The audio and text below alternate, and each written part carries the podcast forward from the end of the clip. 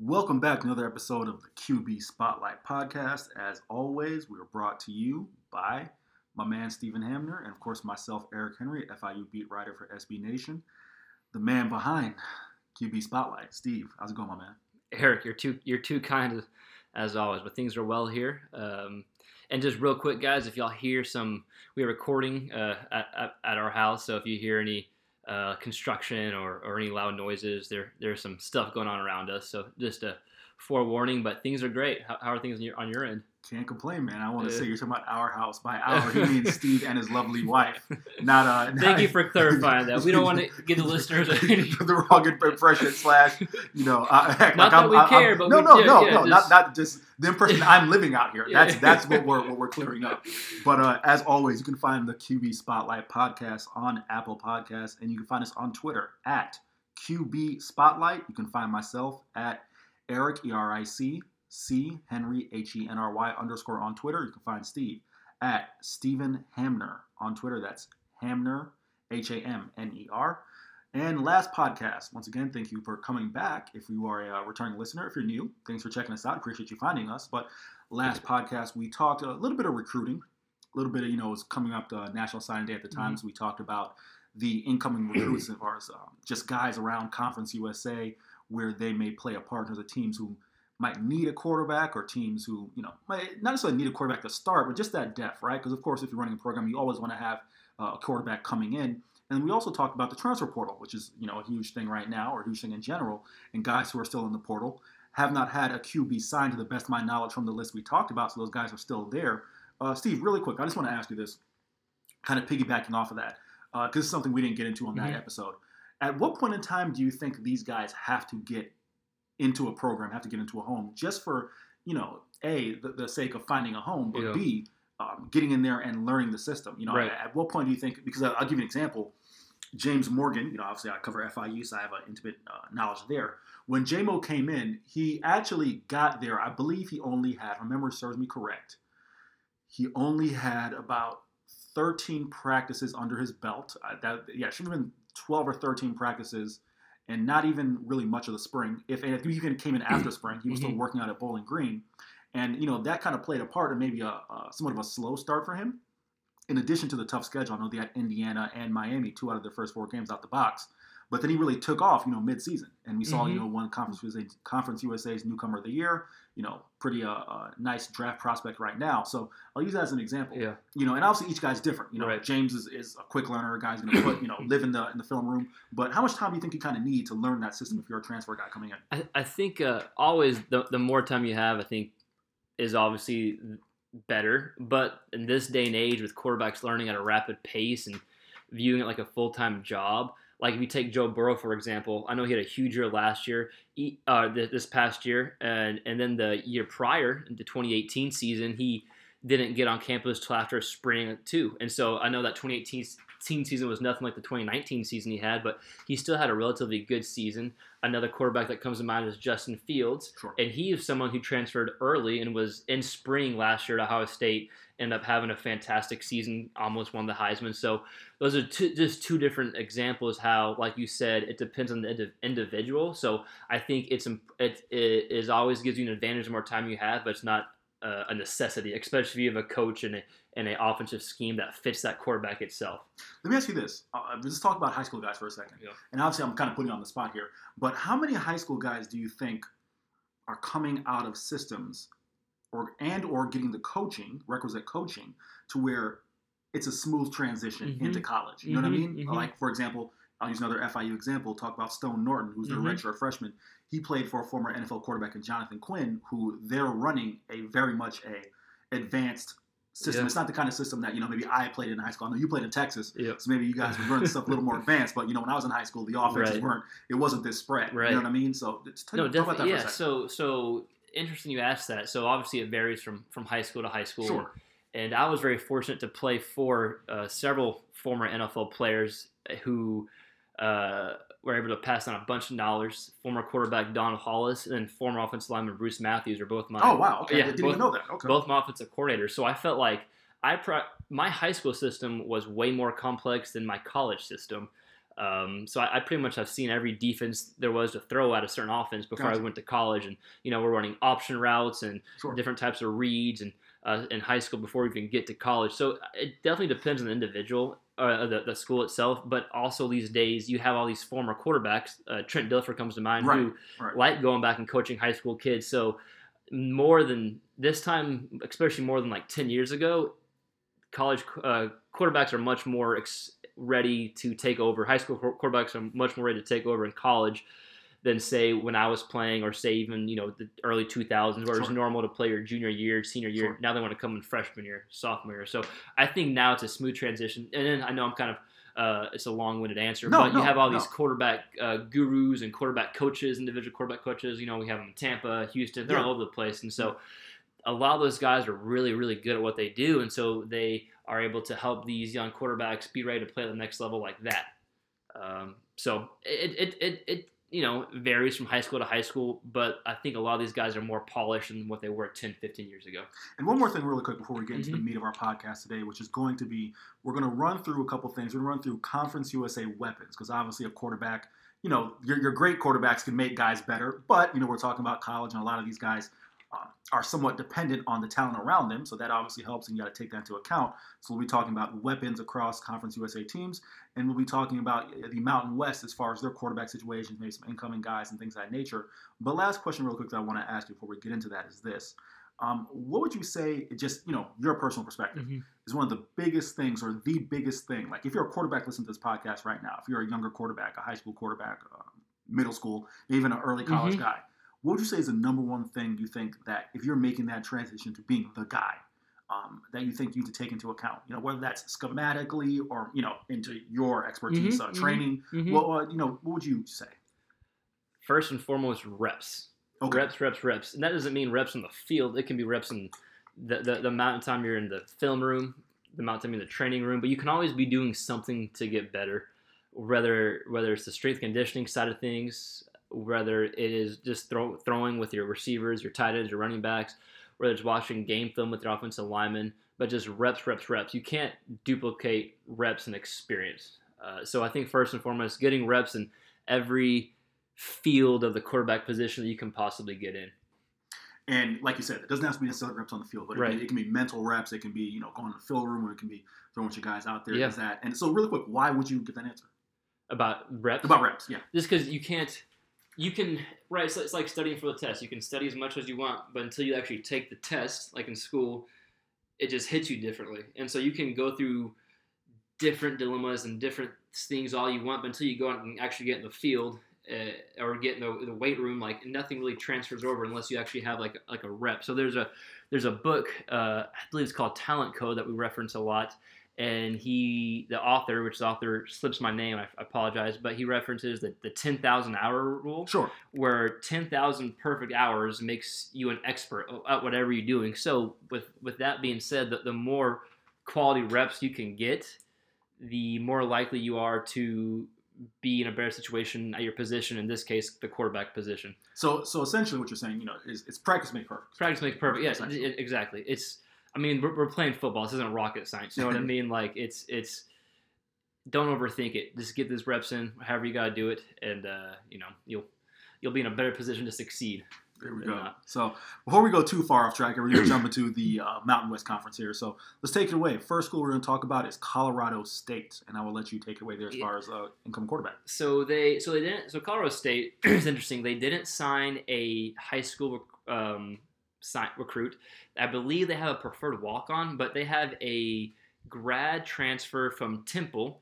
Uh, okay. Uh, his name's Todd Centeio. I, am pronouncing his, his name, his last name wrong, but he was from Temple. He's actually a South Florida guy too. Okay. And what makes this interesting about Colorado State is their starting quarterback last year, Colin Hill, uh, had another year of eligibility left. He was injured midway through the season, and he's actually transferring to South Carolina. He's following Mike Bobo, who was the former head coach at Colorado State, now the OC at South Carolina. So they're kind of quarterback list, if you will. And it's kind of interesting they didn't sign a, a high school recruit. So that tells me maybe they think that that that Todd Centeio is going to be the guy that takes over. Um, but regardless, he'll be in the running for the competition.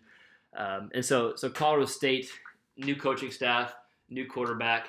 and they don't have a high school recruit. That, that's why that Colorado State kind of stood out to me.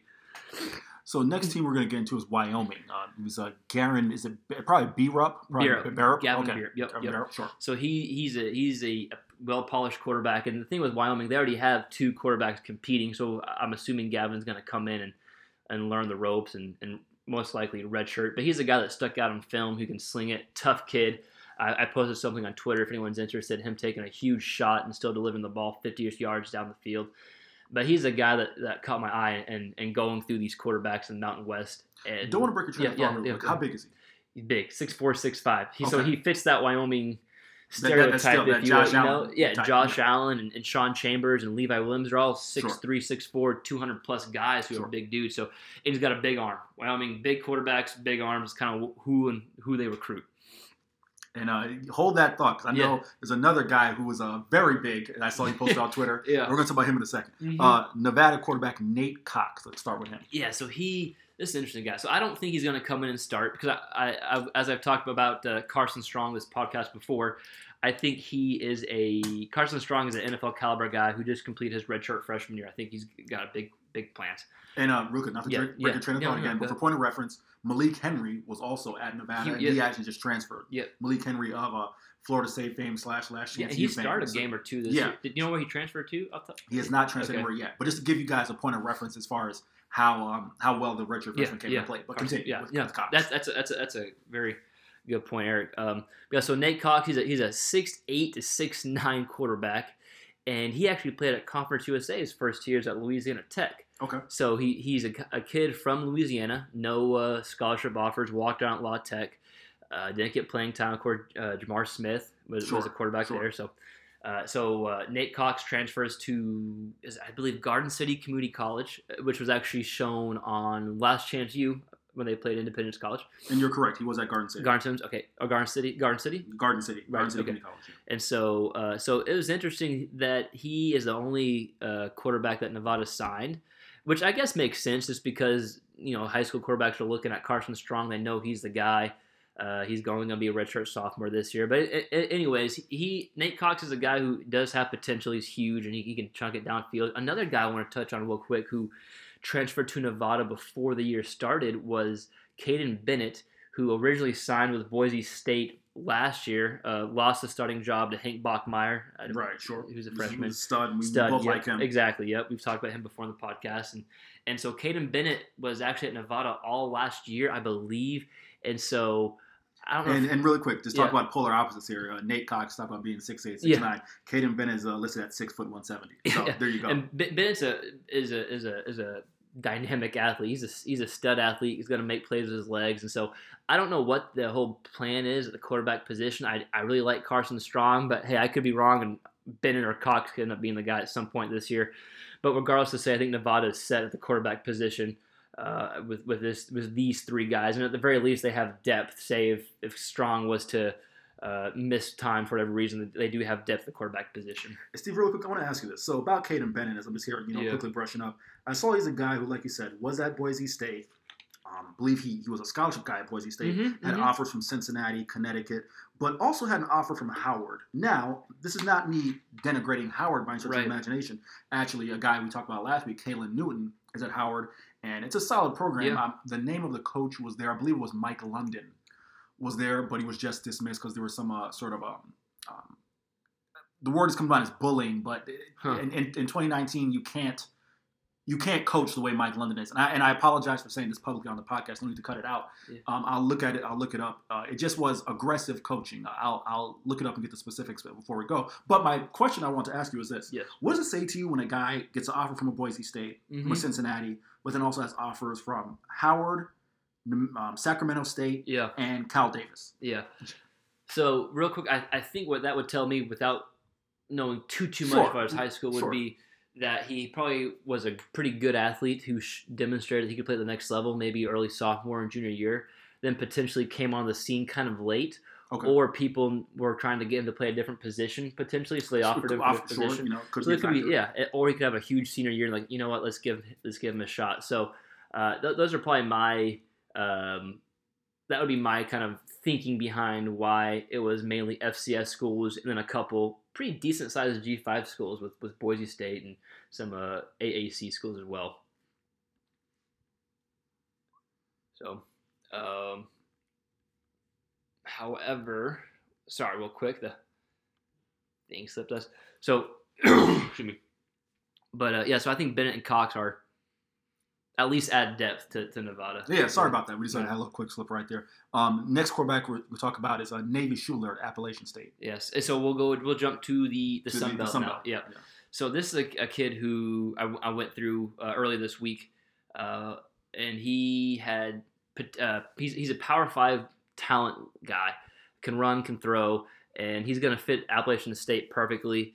He'll be backing up Zac Thomas, so I'm assuming uh, Shuler will be competing for the second or third spot right now. Maybe he gets redshirted, but Zac Thomas, you know, a former Sun Belt Offensive Player of the Year in 2018, I believe, and then has led App State to uh, back-to-back Sun Belt uh, conference championships. Excuse me. So um, Shuler's gonna have a chance to come in and learn the offense, and uh, if all goes according to plan, take over after Zac Thomas and uh, continue the uh, the dominance that App State has shown and the, at the G5 level and the P5 level as they beat, you know, North Carolina and South Carolina this year, largely thanks to Zac Thomas. So really quick, you know, the learner says we're doing this on the fly. Sometimes, you know, you will. Uh, I cover a lot of teams. You know, I cover. FIU. There's a lot of teams, a lot of names that come into play. Really quick correction here, which is important. I said Mike London was fired from Howard for uh, allegations of verbal abuse. Mike London was the coach at Howard from 2017 to 2018, which is why his name came up. The coach who was dismissed is Ron Prince. I need to say that okay. on the record because I can't have it out there that Mike London yeah. was fired. Actually, Ron Prince, who, who resigned um, due to allegations of verbal abuse. Was that former Kansas State? Former Kansas State head coach Ron yeah. Prince. So I just need to correct that really quick. So yeah. As we transition to the next quarterback, uh, it's going to be from uh, Georgia State. Georgia State, yeah. So Georgia State losing one of the quarterbacks we like covering. Dan, Dan, Dan Ellington chose to hang him yeah, up. Exactly. And side note, what a great guy to root for. He's going to be so successful in life, and uh, he was fun to watch and just tough it out. As whoever has not listened to this podcast before, big Ellington fans, and played the last few games at torn ACL. But anyways, so they have a recruit. I'm going to butcher the name, which I'm very sorry. Maybe Eric, you can you can help me with this. Mikel Michele Colasurdo. I'm gonna say I'm gonna say it's Mikel. Okay. Mikel Colasurdo. Okay. Yeah. So Cola. Cola uh, Cola. Okay. So actually, very random sidebar. There was an anchor here in Tampa growing up was Lisa Colagrassi. Um, the cola, I believe that C O L A is cola. Okay, it's, it's not okay. cola, it's cola. Okay. So I believe it's Mikel Cola Colasurdo. So we apologize for butchering the name, but yeah. we'll, we'll get a correction out there eventually. How, however, Georgia State is, is a is a team without a starting quarterback now, and they had a good recruit last year, which again the name slips me, but he was a guy who like Alabama showed interest in, and uh, so he was a he, he might be the guy that takes over the starting job, but.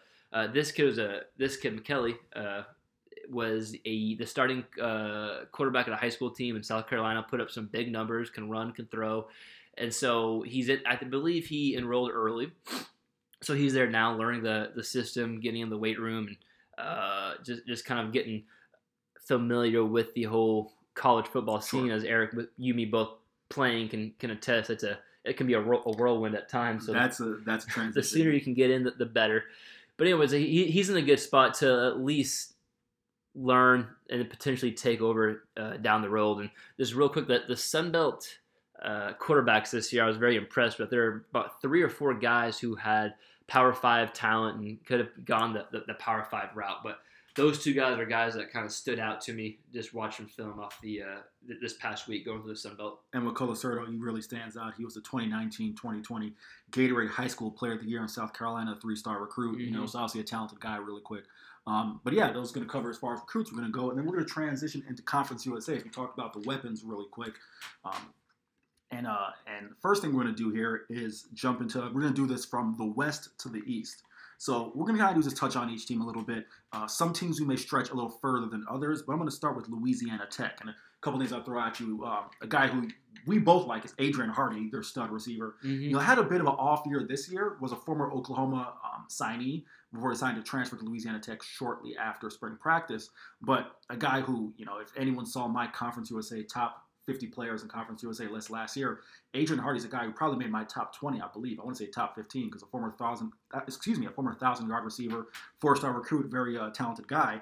and then Justin Henderson, who really came out of nowhere this year to kind of just, you know, that running back spot at Louisiana Tech was one that was a little, I don't want to say iffy, but was one that was kind of like expected to be run running back by committee because Mm-hmm. they had a couple of guys there. But Justin Henderson really just took over and was a thousand yard rusher, and also Smoke Harris is a younger guy as Mhm. well. So really quick, as we know, their quarterback. Eric, look, look, I don't no, no, no, no, no. Go for it. How much of the because you, you you mentioned Henderson taking off and the running backs were better than what you originally thought were going to be. How much did that have to do with J'Mar Smith having such a not a breakout year because he's it was his third year starting, but having his best year of his career and teams really having to just focus on him, which in turn probably opened up the running game. That is a really good question. I would obviously say it has to play a part because Mm-hmm. J'Mar Smith really took that next step. But also, I mean, with Henderson, it was kind of weird because he's a, I mean, he really broke out against FIU. And, you know, if anyone who is qualified to say this, it's me. A lot of running backs broke out against FIU, unfortunately. Um, but he's a guy who they had veteran running backs in Jaqwis Dancy and Israel Tucker, uh, who Jaqwis, excuse me, not Jaqwis, Justin Henderson was the third string guy. Okay. So part of that is really, I would say, the development of J'Mar Smith, but also give Henderson credit because I mean, Yeah. he, he Yeah. did it all year long. Um, but like I was going to say, as far as their quarterback situation, we know it is Aaron Allen, who was the guy who took over when uh, J'Mar Smith was suspended. And so, really quick, you know, before we transition too far into the weapons, Steve, uh, at the college level, how much of it would you say is, you know, obviously you're going to have your studs, your Joe Burrows and guys like that who can make guys better. But how much of it would you say is, you know, for at the Conference USA level, excuse me, you know, we're sitting here doing this podcast, so, you know, that's a, do on the fly here. That's a little, uh, take you inside here. Um, how much of it would you say is dependent on the weapons around the guys Yeah. versus the actual quarterback being able to make guys better? Mm-hmm. Mm-hmm. So I know this is going to be kind of a bland answer, Sure. But yeah, I think it it depends on the offensive scheme. It depends on how good the quarterback is, and it depends on how good the the weapons around you are. But I think the when you have a guy like J'Mar Smith, like this because we're on Louisiana Tech, and, and his, his star receiver this year, um, and the the year before when he really broke out, it was Adrian Hardy. Adrian Hardy. Um, I think once you have a good quarterback and a you know a player who can play on Sundays, that's when just like as, as you know that quote iron sharpens iron. Correct. You know a stud player is going to make another stud player better. A stud player may make a good player great. A stud player may make an average player good, and, and so on. So as long as there is just as long as one of the players, and that could be said for receiver or quarterback. If I'm a great receiver and you're an okay quarterback, then you know I may make you look a little better, and vice versa. So uh, I think that can be said for depending on who, or d- d- depending on the individual is going to come Sure. play. Sure. So the next team we're going to jump to in the CUSA West is going to be UAB, and we all know their situation as far as you know they've got a stud running back in Spencer Brown, who was really banged up this year. For anyone who knows UAB football, you know Spencer Brown's back-to-back thousand-yard rusher actually ran for 1,300 yards in his sophomore year. A guy who you thought might have NFL potential this year, but was really banged up and split time with Jarian Street and Lucius Stanley. So you see their quarterback right there is going to be Tyler Johnson and Dylan Hopkins. They'll battle out to see who played. And really quick, Steve, when you take a look at the numbers there, I mean, just what does that say to you, you know, as far as uh, uh, their play? Yes. So so real quick. So like like Eric said, it'd be Tyler Johnson the third and, and Dylan Hopkins were the, the two guys this year. And Tyler Johnson had a really good five game stretch two years ago Sure. uh, where he had several 300 game 300 yard games passing, threw for double digit touchdowns, and took took better care of the ball than he did this year. But uh, this year, the Hopkins and Johnson combined for 20 passing touchdowns and 20 interceptions. Right. So so yeah, so with, with that ratio, uh, it's going to be tough for any running game to get going. So it makes you wonder how much was really on the running game and how much was the running game declining on the quarterback play that was poor by probably their standards. Because Tyler Johnson III was a guy who had who had some you know buzz coming into the season, he he was plagued with some injuries, and so I, I want to make sure that that that is known. I still think Johnson is is, is the guy. I think he's going to take over, and I think he's going to bounce back and look like he did his first year, kind of starting. Um, but yeah, I think the quarterback play has to improve, the running game to improve right here. So the next team we're going to jump into, and as I really quick, we're going to talk about weapons. Uh, as far as UAB, their number one receiver really coming back is going to be Austin Watkins, a guy who had about 541 receiving yards. I believe it was roughly that. But next thing we're going to talk about is Southern Miss. And it's one thing, a guy who you know we're huge fans of is Jack Abraham. Mm-hmm. But when you look at their production, you know from the running game, it's really been spotty. You know, Demichael Harris was a guy who had 500 and something yards. It, it, that running game hasn't been, and that's not to say they're not effective, but they're not going to have that guy who's going to be a thousand yard rusher. You know, but when you look at the numbers of, of guys who are returning, you have Tim Jones who had just under a thousand yards. Mhm. Um, uh, Quez Watkins, who's taking his game to the NFL, they're losing him. So just talk about that really quick because when you look at their numbers on offense, it really Yeah. shows that you know the engineer, the guy around him, is really Jack Abraham. So Yeah. two part question: one, uh, do you think it could be? Do you think he's the kind of quarterback who's equipped to make the players around him better? Mhm. And uh, and two, um, Quez Watkins. I mean, you got taking the fact he's gone. Yeah. So I mean, do you expect somewhat of a drop off? So real quick before I answer that, because you- you're someone who has you, you probably know more of the receivers, running Sure. backs of the miss, and I Sure. probably have a little more time with the quarterbacks. Is Tim Jones someone who could take Quez Watkins' spot? Someone Tim Jones, a second leading receiver, he was still if uh, Abraham's go-to guy, so to say, was Watkins and Jones, Yeah. Watkins and Jones. So can can Jones be the guy that takes over Watkins' sort of hey the defense has to worry about Jones and then a younger guy step up and take Jones's spot or is is that spot gonna or is Watkins spot gonna be evident in the passing game and the offense itself because he was a big kick, kick returner and but just offense itself not not as far as special teams go The best way I can answer that question is time will tell because when you have a guy like Quez Watkins, obviously you know he's getting the double teams. Tim Jones was a guy who can take take the top off the defense. Yeah. Very much a deep threat. Um, he will have factor in a return game, but to keep it spec- in specificity to offense, I think he can be a go-to guy. But once again, time will tell. Uh, the other guy who's going to step up and probably slide into Tim Jones' spot is Kevin Perkins, who had a solid year. But uh, yeah, I mean, you know when you have, and that's not to say Tim Jones isn't a good player, Sure. but you know when you talk about Quez Watkins, he's getting the looks. Yeah. So that's going to play a factor there. Um, but yeah, as far as Jack Abraham, I mean, does he Yeah. strike you as the kind of quarterback who you know can uh, very accurate guy? He will be unfortunately learning his third offense. Yeah. You know, because he'll have a third offensive coordinator who was just hired.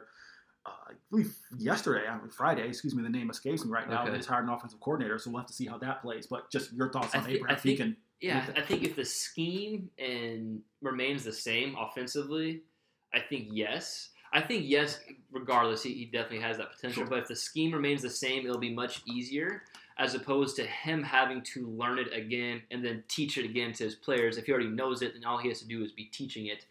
And at the end of the day, it's going to be a senior year, so I think Southern Miss fans are probably hoping that Abraham takes the next step, like J'Mar Smith did with Louisiana Tech, where Smith Sure. had uh, he showed glimpses sophomore and junior year, but never took that big step. And then senior year came, and you're like, wow, he's a solid, solid player. Where Abraham has shown glimpses, like he's very accurate, push the ball, push the ball downfield this year. But you know, turnovers were an issue. Two games where he threw four picks. You know what I mean? The So FAU game was one that surprised me, man. Right? Correct? Yeah, yeah, he threw four yeah, picks. Yeah, four, right. both his losses in conference threw four picks. Louisiana Tech four picks and FAU four picks. So, but those were two arguably probably the two best teams in Conference USA. You know, sure. Yeah. right? Yeah. yeah. Um, but you know, Southern Miss fans would tell you that they should be the best team year in year out, and talent wise, maybe it could be right. And You as know, someone who hears from Southern Miss fans Yeah. all the time, I don't mean this as a slight no, because when you look at the amount of talent around them, they're a talented team. they have reason to be frustrated and say, "Damn, why can't we take the next step?" hmm You know. Yeah, so so I, I know it's kind of a long-winded answer to answer No, the question. Yes, but a lot. The co- the coaching scheme and, and how the coaching massages that the the new transition will play a lot, big role in that as well. We're gonna kind of skim over two teams in Texas. Sorry, I apologize to your home state here, but the fact of the matter is, UTSA they have a lot kind of in flux as far as their quarterback situation. yeah, And I mean, the main guy they have is Sincere McCormick, who's a nice player from the uh, San Antonio area running back, I believe from Judson High School. But uh, it- it's still really a program in flux. They don't really have any uh, big time targets. Uh, Zakhari Franklin is a guy you can talk about, but we won't spend too much time there. UNT, we know their quarterback Mason Fine is moving on, so there's a huge you know Mhm. situation here as far as who's going to play quarterback. Rico Bussey Jr., who would have been Yeah. the guy, he's you know in the, And transfer yeah. portal. Has he has he decided declared where He hasn't signed anywhere Okay. yet, but he's a guy who's similar to Marshall in Obi Obialo, who is Yeah. Probably a P5 talent and is going to go pursue that P5 school. hmm So, you know, you have that to play a factor. They have two running backs in Tre Siggers and DeAndre Torrey, but he's got to figure out what the quarterback situation is going to be. So, the next thing we're going to jump into is uh, Rice really quick. And surprisingly, and we'll, we'll spend it, we'll stay in Texas, yeah, right? Yeah, yeah. Rice, even though the wins have not piled up, I am on the record as saying that this is the CUSA team you need to look for in 2020. They have a great defend, uh, defensive player and linebacker, Blaze Alldredge, a kid out of Orlando, who the Orlando area, I believe he's from Kissimmee, um, so Orlando area. But just was a JUCO kid, jumped up to the scene. Want to say he was third or fourth in CUSA in tackles, Okay. and he is not a guy who's reckoned the tackles because teams are running on them. He's a guy who um, I believe may have been first or second in tackles for loss. So he's getting to the backfield. So defensively they'll be okay, but on offense they have two guys, Austin Trammell and Brad Rosner. Um, you know, I think I can make this joke with Steve, but it's it's a you know we'll be okay when I say this. They got two wide receivers, but they also got two wide receivers who can take the top out of the, Yeah. off the defense. yeah. Both of those guys, uh, you know, size, good hands, but also can have the speed, Mm-hmm. can get downfield. So uh, really quick here, when we talk about Rice, you know, their quarterback situation is one that we talked about Yeah. them last week, maybe having a transfer. Yeah. But what does it do when you have two guys on offense when you say, hey, you know, you pick your poison? Yeah. Well, the, the big thing that that should, in theory, one open up the running game, which Rice likes to do, and Right. With Even- Mike Bloomgren yeah, and, and even and even if they're only getting three yards apart, two yards apart, they're still getting positive gain, and then they just need to bust one. You know, so that's going to take at least your defensive back. So if you're, if you're taking off the top, you got your safeties are going, and most likely your corners are playing in some type of uh, zone or some type of even if it's man to man, they're running with their guys. So it's going to it's going to open up the run game, and it's going to open up the short game passing in theory, um, and then take your shots whenever you know the the defensive uh, coverage lines up and and whenever the, the coach coach gives them the, the okay.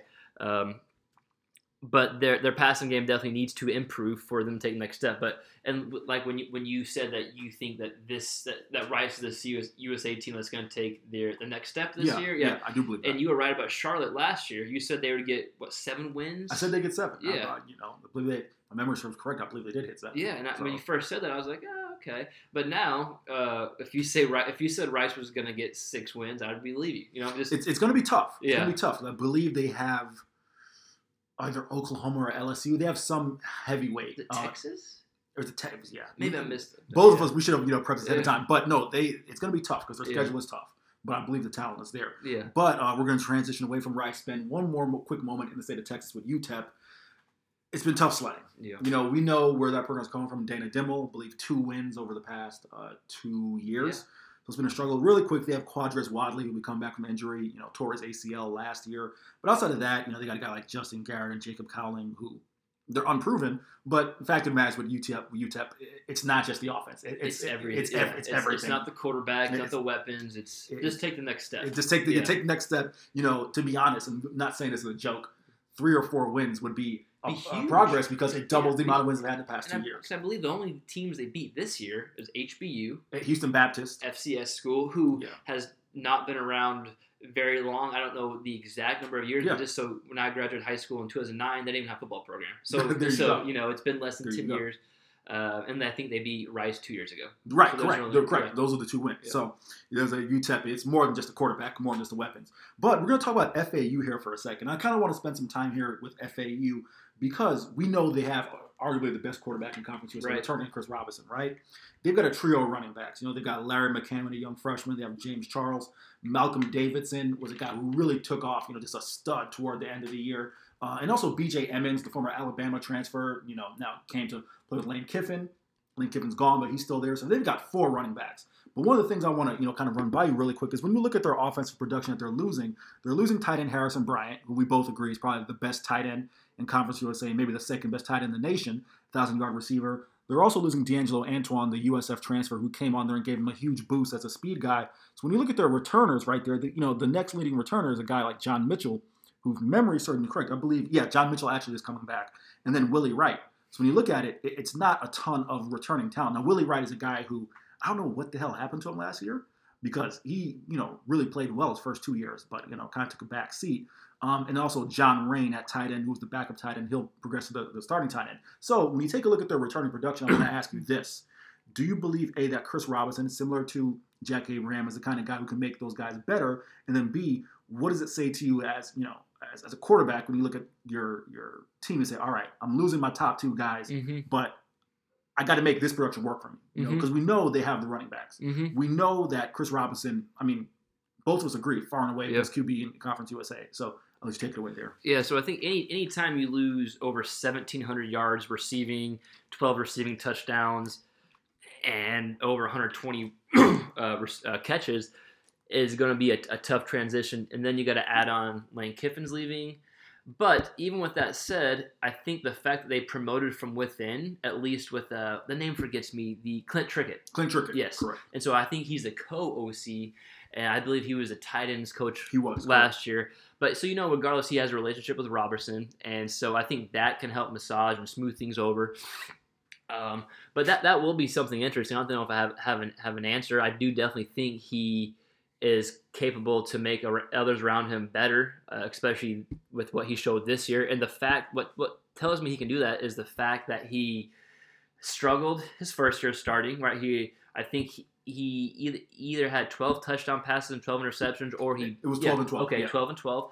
S- And then this year he goes on has 20 mid 20 touchdown passes and I think six inter- four to six interceptions. I- I'm sorry, I don't have the exact numbers, but regardless, he, he showed huge improvement. So for someone that can take the next step like that and, and make that big of improvement and can grow in a year, is someone I, I feel pretty confident that can help the players around him take the next step.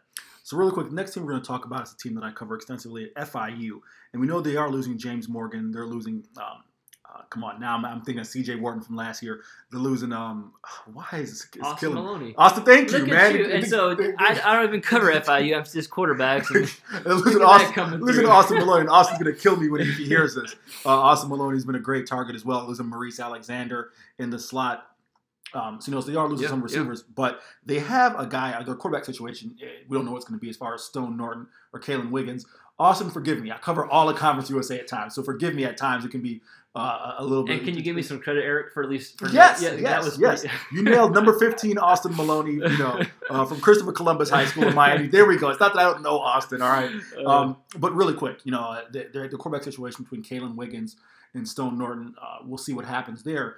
But they have some guys come back. They have Bryce Singleton, who um, of 2018 fame made a hell of a one-handed catch against FAU. You know, probably Odell Beckham-like catch.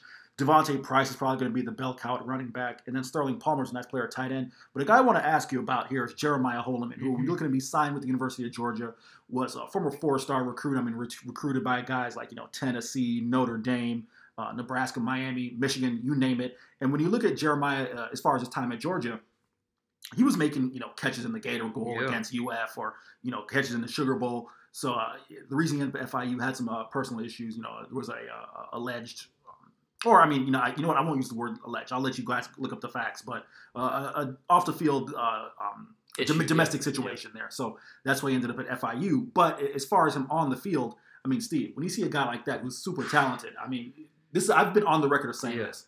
The second that Jeremiah Holloman touches the field at Conference USA, Yeah, he'll be top three athlete, yeah, and that's without question. yeah, yeah. Um, so yeah, just your thoughts No, when he- you when he- you when you can add a guy. Sorry not to cut you off, but No, no, yeah. when you can add a guy like that, we're not talking about you know, and this is no disrespect to any of the guys who signed in Conference USA, but we're talking about a top end nation type talent in Mhm. Jeremiah Holloman. So as a, as an offensive coordinator or an offensive coach, especially at a school like FIU where you're losing an NFL quarterback, you're you losing some receivers, you're losing a lot of the, the nucleus of your offense, and now you have uh, uh, Jeremiah Holloman coming in who is arguably the best athlete in all of Conference USA. I think your whole offensive goal is how do you get him the ball? How can we get him the ball in space? How can we get him the ball downfield? Uh, watching him at, at Georgia, even though it was briefly, he uh, his athleticism and his ability to make plays with the ball in his hands just jumps out. And if it jumps out, if it jumps out the screen playing SEC caliber talent, it's going to jump off the screen when they play in Conference USA. Um, he's also he's not a small guy either. You know, when you think of quick electric guys, you think of you know 5'8", 5'9", 175, whatever. Uh, according to the, the FIU roster, he's a 6'2 guy and 200 pounds. So he's going to be able to get off the line of scrimmage, uh, especially against the CUSA corners. With That's not a, a, a knock on Sure, because no, FIU no. has a stud, Louisiana Sure, Tech has a stud, you know. But as a whole, But as a whole, sure, yeah, if, yeah, You, if you put your number three, if Holloman's in the slot and you put your number three corner on him, that's, that's a it's a wrap. That's you know what I mean? So uh, I think finding ways to get him the ball, and that's going to be a huge blanket for the the incoming FIU quarterback, whoever it may be, to, to know that they have okay, I have an SEC NFL level talent receiver I can throw to. If worse comes to worse, I'm just going to give him a chance and know that hey, the other team's not going to get the ball. It's either going to be him, him or no one. So So yeah, absolutely. You know, kind of want to harp on him really quick because he's a guy who, you know, I mean, if you really talk about Conference USA newcomers, a team that we're going to talk about next in Charlotte has a guy in Tre Harbison at running back. He's going to be a, a contender for CUSA newcomer of the year. Uh, transfer from Northern Illinois who ran for a thousand yards you know, because Charles was in Benny LeMay. But at FIU, I mean, there's no reason to think that JJ Holloman, if, if everything goes Yeah. according to well and they find quarterback play, can be the newcomer of the year. Because like you said, line up in the slot, he's going to be a mismatch. If you line him up against your number two cornerback, he's going to be a mismatch. There are only so many Amik Roberts. Yeah, only so only- he's gone. Know, yeah, there's, no- there's only so Yeah, many yeah. Stanley Thomas Olivers. Um, UAB has a guy Bronte Harris who, who honestly probably would have been in the NFL this year had he not, um, I believe, tore his hamstring. okay. But there's only so many guys across the league who you know will be able to cover hang with Yeah. a guy like that. So that'll be interesting to see. As we talk about Charlotte really quick, I want you to take a look at their weapons because they have um, Victor Tucker, who's a, you know a very he's a classic Conference USA underdog story. Two-star kid out of Miami, Carol City High School, a, a powerhouse under Miami, doesn't get any FBS Yeah. offers except from Charlotte. He's there. He put up 900 yards this year. I believe had 750 something yards his freshman year. They also have Cameron Dollar, who's a big guy, 6'3", coming back. You know, and like I mentioned, Tre Harbison. So when you look at Chris Reynolds, the fact that we know they are losing Benny LeMay, Yeah. they are losing Alex Highsmith, who's going to be an NFL defensive end slash linebacker, and they are losing Cameron Clark, who's going to be an NFL left tackle. Right. But um, I believe they're losing their center, Jalen Fisher, as well. My, my memory serves me correct. But a lot of returning talent on the Mhm. outside, and you know Chris Reynolds put up really good numbers last year. Uh, so just I'll let you take it away as far as Charlotte. Yeah, so over over keeping up with Chris Reynolds and, and covering them the last two years and covering Will Healy at Charlotte this year, I would never bet against Will Healy and Chris Reynolds or Charlotte in general. They're just Sure. going to find a way to get it done. And I, it wouldn't surprise if they make a push for the CUSA title this year. Chris Reynolds is going to be a junior. This is their second year with Will Healy and that whole offensive plan. And so I think that they're going to be able to take a big step this year. You know, Chris Reynolds, is a guy who you know threw for 22 touchdowns. excuse me, threw for 22, uh, threw for 22 touchdowns, only 11 interceptions, so a good two to one ratio. And you look for him to take a better step next year, over 2,500 yards passing, and he even uh, he even rushed for over 700 yards. I Yeah, believe. very much a dual threat. Guy. Yeah. I mean, very much a dual threat. rushed for guy. 700 or 800.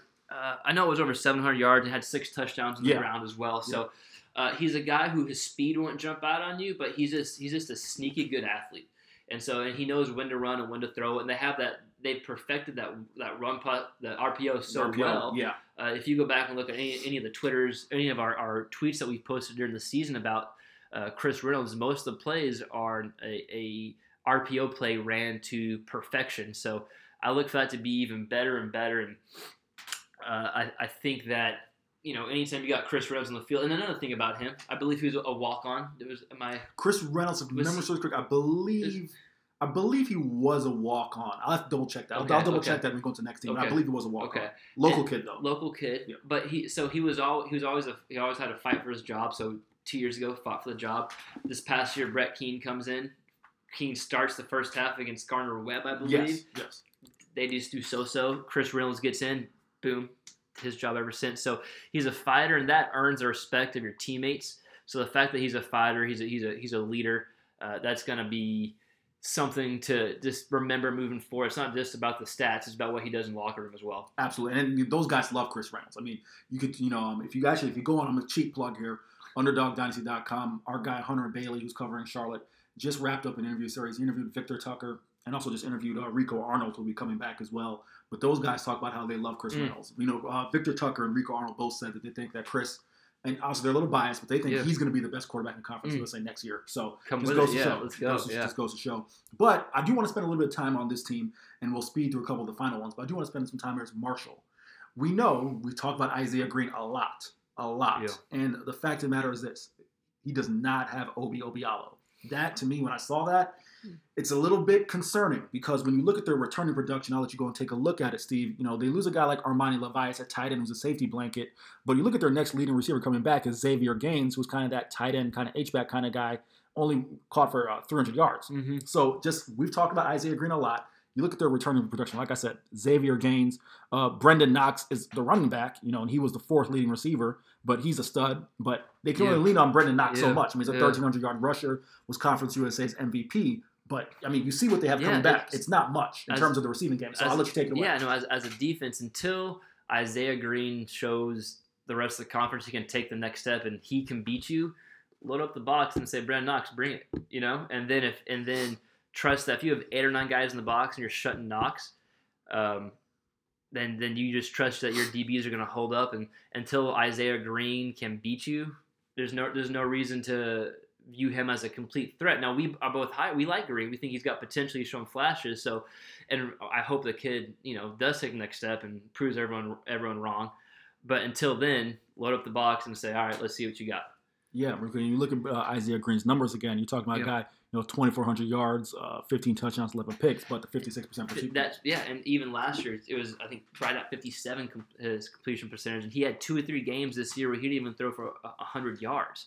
Not that you need to, but in this day and age in, in football, it's going to be hard to to to win if you throw for under 100 yards unless you're running the triple option.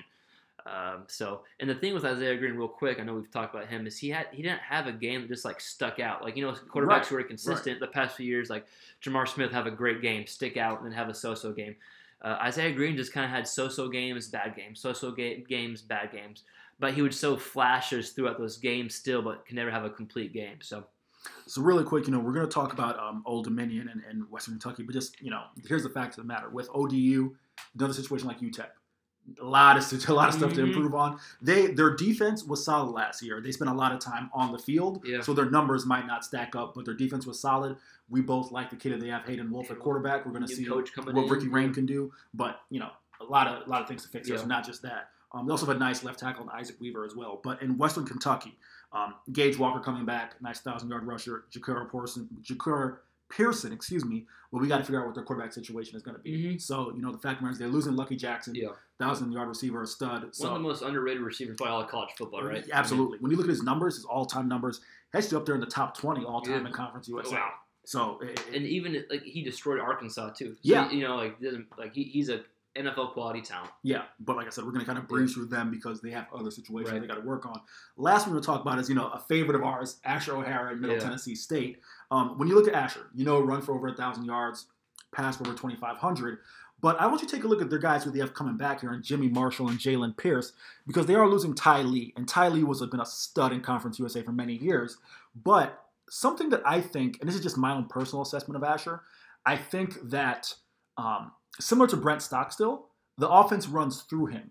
So yeah. it's never going to be necessarily that 13, 1400 yard receiver. I mean, the, the, days of, you know, Richie James being the guy um, from, you know, prior years, or even Ty Lee under Brent Stockstill had a little more success, but that's probably because Stock was a little more polished as a passer at, at this point. Right. Um, so both of us are high on Asher. We're high on Middle Tennessee mm-hmm. State. We think that they can take a step and make a bowl game next year. But when we look at their returning production, uh, two part question. One, what does it say to you once again? You see uh, the guys that are coming back. If you look at the cluster of of receivers they had, all kind of in that 500, 400 yard range. So what does that say to you? And B, um, do you think that? And this is hard to say without, you know, I'm sure Tony Franklin, uh, Middle Tennessee State's offensive coordinator, will challenge me on this. But do you think their offense runs best if it's just, you know, hey, um, Asher's our number one option, you know, kind of freestyle out there, and then number two, you just read who's open. There shouldn't necessarily be that number one guy out there as receiver. Yeah. So quickly, I think Asher's a dude. Asher's a dude. Uh, he's, he's a gamer. He's we, a, we both agree. And he he's if if they went, if they had a winning record this year, he might be Conference USA Player of the Year. The fact of the matter that Asher O'Hara did not make a Conference USA first or yeah, second team, that was, and and and granted, I mean there were studs. I mean they had Robinson and, sure. and, and uh, Mason Fine, but well, you rush over a thousand yards and, and, throw for over twenty five. I mean, yeah, that's a. It's weird, but to, to answer your question, I think I would say I wouldn't disagree on this, with this. I'll do the second question first. Sure, sure. I wouldn't disagree, so to say, but I would say that I would never want a quarterback to just freestyle it because you know okay. he always has that if he needs to, right? Like you know, hey, if you need a freestyle play, you can freestyle it. So I would say continue to get better with your reads, continue to progress as a quarterback, and trust that when you progress as a quarterback and you progress in the system, the results will be better and better. And so I think you're going to see that with the receivers. I think they could have a thousand yard receiver. Uh, I, so I think both the guys you mentioned, as they put it, right about 500 yards receiving the record. So I, I, think I think both those guys could. I don't know if necessarily double, but you'll see improvement down the road. Because I think Asher is going to improve as a passer like I said, this is only his first. This is his first year starting. First year starter, yes. and he played JUCO before. Yep. And so College he, DuPage. Yep, DuPage. Yep. And so he was, you know, not only getting used to the speed of the game, but getting you know on page with his receivers and getting on page with the with the offensive scheme itself. So I think he's going to take the next step as a passer. I wouldn't be surprised if he doesn't rush for as many yards this year. I wouldn't be surprised if he's more of a six to seven hundred yards Okay. a game. Okay. But th- with that said, I I would I would assume his passing would be up Would to go that up. three to thirty five hundred. Not to say he can't rush for over a thousand. Of course he can, but I think the offense would be more successful. Uh, if the passing game was more successful and let the running back do the running, and then know, hey, when Asher's got to take off, he's going to take off and probably going to score. Um, so that's why I kind of view it as the outside looking in, and just from watching Asher this year. But man, he he, I love watching all quarterback play. You know, I like Yeah. watching all the Conference USA quarterbacks. But he he he's in competition for probably my favorite guy to watch. He's just a dude. He's a football player who happens to play quarterback.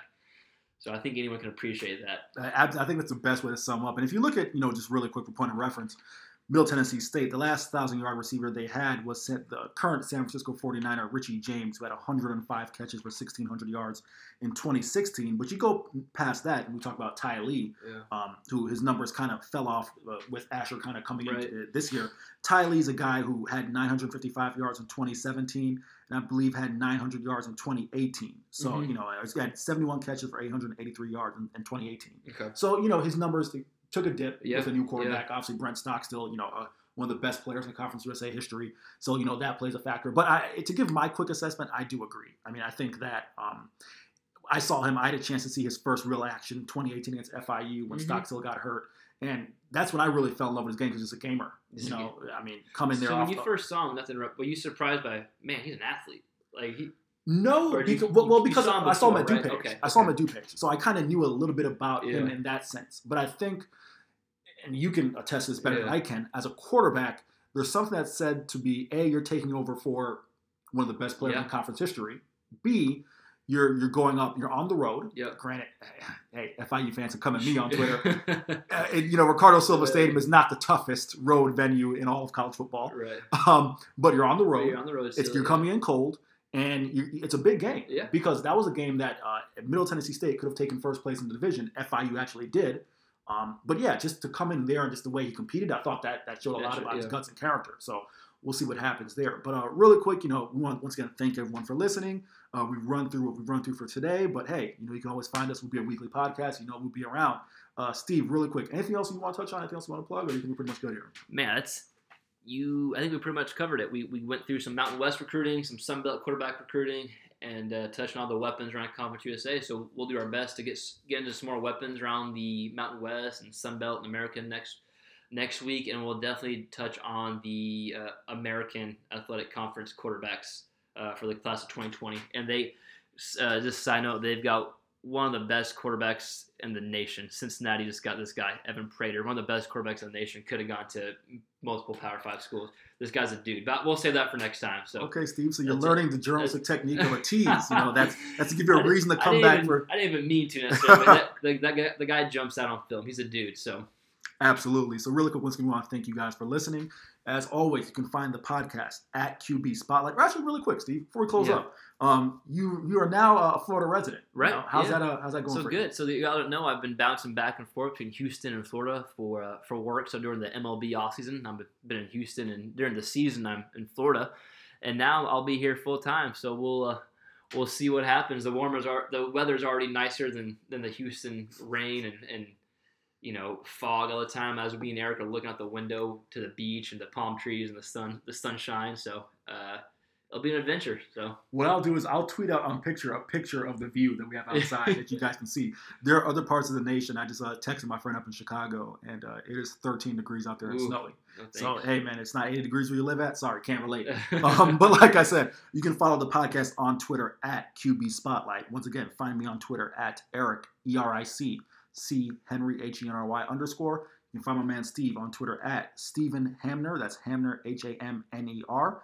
Please, all and any feedback is welcome. DM us. You know, leave a, a review on Apple Podcasts. We we want to make this thing better. So please, any and all um, advice and and uh, and feedback is welcome. And like I said, next podcast we'll get into some of the uh, American quarterbacks as well. So happy football watching. It's almost spring. It's around the corner. We know it's you know if you if you look at it totality, there's like seven eight months till football. But just take it day by day. You know, little by little. You got the XFL. You got spring. Yep, yep. So uh, football will be around the corner as soon as you know it. Thank you for listening, guys.